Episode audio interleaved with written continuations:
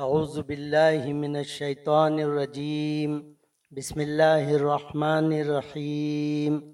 بسلسلہ کتاب سیرت حضرت امام مہدی موعود خلیفۃ اللہ علیہ السلام، المعروف بمولود حضرت امام مہدی موعود علیہ السلام، حضرت مہدی علیہ السلام کا آخری جمعہ ادا کرنا۔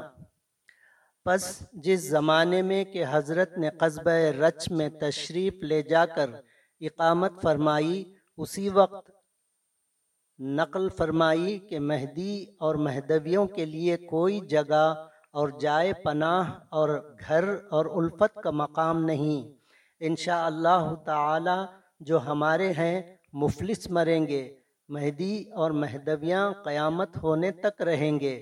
حضرت مہدی علیہ السلام بغیر تفرید و افراد کے نماز جمعہ کے لیے تشریف لے جاتے۔ ایک روز میرا سید محمود رضی اللہ تعالیٰ عنہ حضرت مہدی علیہ السلام کے پیچھے تھے، یکایک حضرت علیہ السلام کے مونڈے کے مقابل آ گئے۔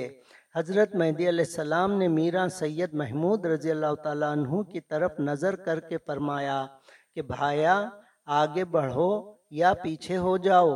چنانچہ نقل مذکور مشہور ہے، پس چونکہ حضرت مہدی علیہ السلام نے جمعہ کی نماز ادا فرمائی تو وتر کی نیت بلند آواز سے کر کے وتر کی نماز بھی ادا فرمائی۔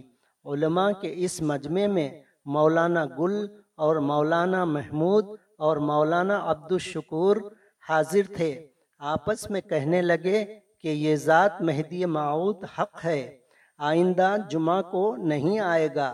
جب نماز سے فارغ ہو چکے تو علماء مذکور نے حضرت سے عرض کیا کہ خونکار کا نام کیا ہے، اور خونکار کی پیدائش کا دن کون سا ہے، اور خونکار کی رحلت کس دن ہوگی؟ امام علیہ السلام نے فرمایا کہ بندے کا نام سید محمد بن سید عبداللہ ہے، اور ہماری پیدائش اور دعوت اور رحلت کا دن دو شنبہ ہے۔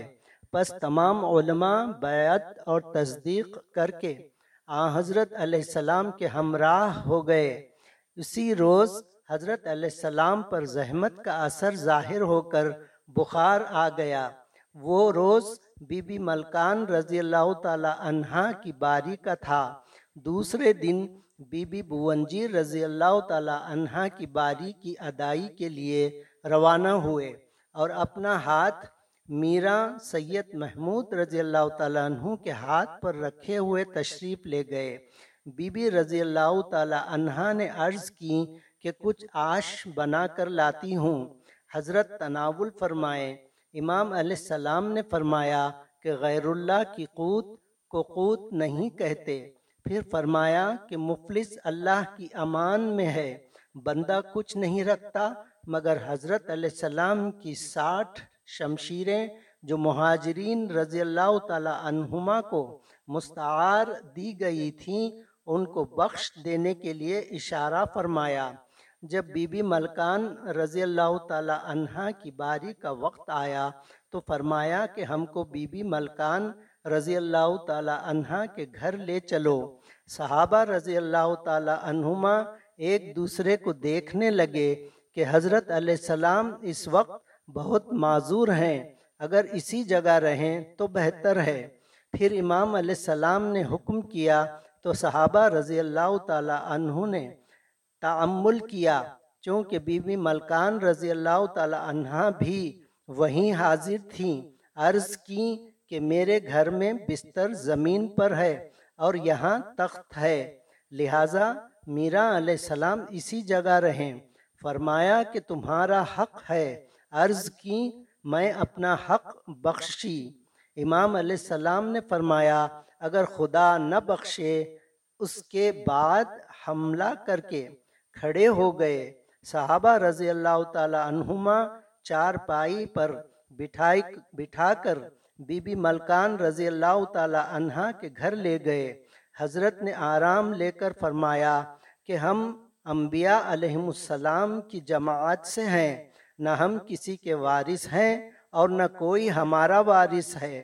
پس پیر کے روز پہر دن چڑھے انیس ذی قعدہ نو سو دس ہجری میں اپنے حبیب کو اللہ تعالیٰ نے حکم دیا کہ اے میرے بندے، میں تیری طرف متوجہ ہوں اور تجھ پر درود بھیجتا ہوں، میرے پاس جلدی آ تاکہ میں اپنی قدرت کے ہاتھ سے تجھے شربت پلاؤں، اور چھوڑ دے اپنی جان کو میرے ذکر میں اور میرے قرب کے اعلیٰ مقام پر آ۔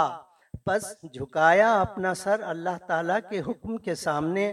پس جب ملک الموت نے روح مطہر قبض کی تو عرش، کرسی، زمین اور آسمان اور جو کچھ ان کے درمیان ہے لرزنے لگے۔ پس اہل فرح اور رج کے درمیان اختلاف پیدا ہوا۔ اہل فرح نے کہا کہ ہمارا قلعہ بڑا ہے، ہم فرح کو لے جائیں گے، اور اہل رج نے کہا کہ ہماری زمین پر واصل حق ہوئے ہیں، ہم اسی جگہ رکھیں گے۔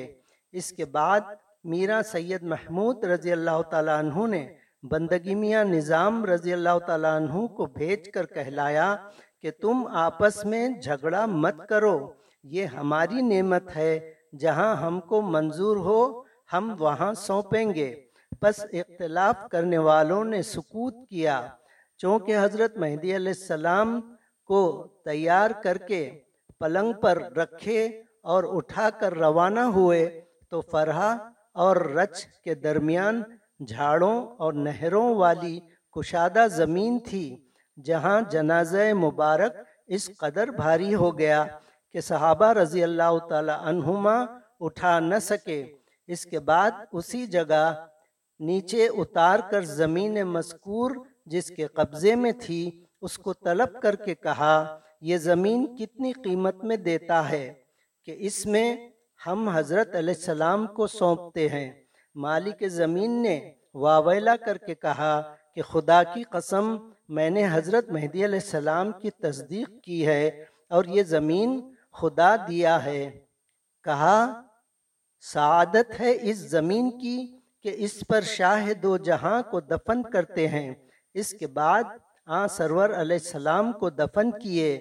حضرت مہدی علیہ السلام کی وفات کے بعد میرا سید محمود رضی اللہ تعالیٰ عنہ نے کامل دس سال خلافت کر کے جانے جانا کے حوالے کی۔ میرا سید محمود رضی اللہ تعالیٰ عنہ کی وفات کے بعد بندگی میاں سید خود میر رضی اللہ تعالیٰ عنہ نے دس سال حیات پائی۔ اس کے بعد قاتلو و قتلو کا ظہور ہوا۔ بندگی میاں سید خنمیر رضی اللہ تعالیٰ عنہ کی وفات کے بعد ہر دو خلفائے راشدین یعنی بندگی میاں نعمت رضی اللہ تعالیٰ عنہ اور بندگی میاں نظام رضی اللہ تعالیٰ عنہ کی حیات پانچ سال ہوئی، اور ہر دو خلفائے مذکور کی رحلت کے بعد نو سال بندگی میاں دلاور رضی اللہ تعالیٰ عنہ کی حیات ہوئی۔